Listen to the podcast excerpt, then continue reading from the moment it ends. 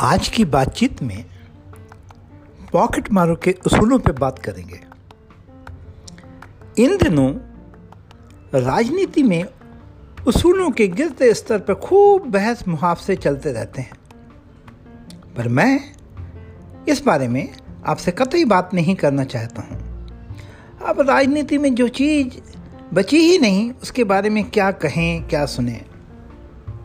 लेकिन आप हैरान रह जाएँगे कि असूलों के अकाल के इस दौर में आज भी कुछ प्रोफेशन के लोगों ने उन्हें बड़े जतन से बचाए रखा है।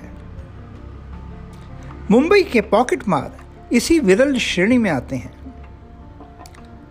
अब हुआ यूँ, पिछले वर्ष मैं प्रथम श्रेणी के टिकट काउंटर पर एक दिन खड़ा था। उधर से मेरे मित्र भूत लंगम गुजरे, पूछने लगे, क्या कहीं लंबे जा रहे हो?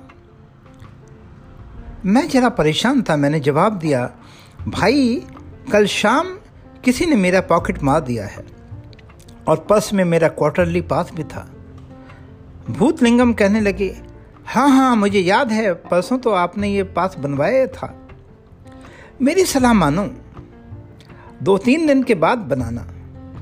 मैंने प्रश्नवाचक मुद्दा बनाई। वो कहने लगे, गुप्ता जी कूल डाउन मेरी राय मानो। तीसरे दिन शाम को जब मैं घर पहुँचा, मेरे आश्चर्य की बारी थी। मेरी पत्नी ने मेरा पर्स मुझे थमा दिया।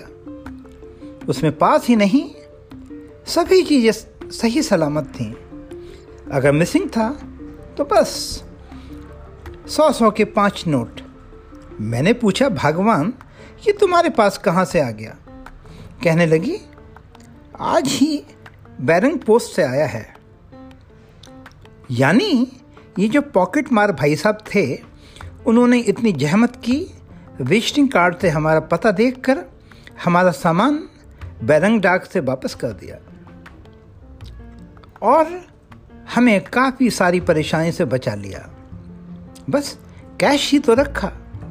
बाद में भूतलिंगम ने बताया, ये पॉकेट मार, अगर किसी का पॉकेट मारते हैं तो पूरी कोशिश करते हैं कैश रख के बाकी सारे डॉक्यूमेंट उसके घर भिजवा दिए जाएँ। सचमुच, उस पॉकेट मार की दरिया दिली के कारण मैं कुछ क्षण के लिए भावुक सा हो गया उसके बाद दिली ख्वाहिश थी किसी ऐसे ही उसूल वाले नेक बंदे पॉकेट मार के अगर दर्शन हो जाए, हमारा जीवन सफल हो जाए। बस, ईश्वर ने हमारी इच्छा जल्द ही पूरी कर दी। हम लोकल से अंधेरी स्टेशन पर उतरने की तैयारी कर ही रहे थे, तभी हमें जेब में पड़े हुए पर्स पर हल्का सा दबाव लगने लगा। यानी एक पॉकेट मार भाई साहब की उंगली में फिट ब्लेड का आधा हिस्सा हमारी जेब के अंदर कार्यरत था। हमने उसकी कलाई पूरी ताकत से पकड़ ली। भीड़ में धसे उस अनाम चेहरे पर वेदना दिखने लगी।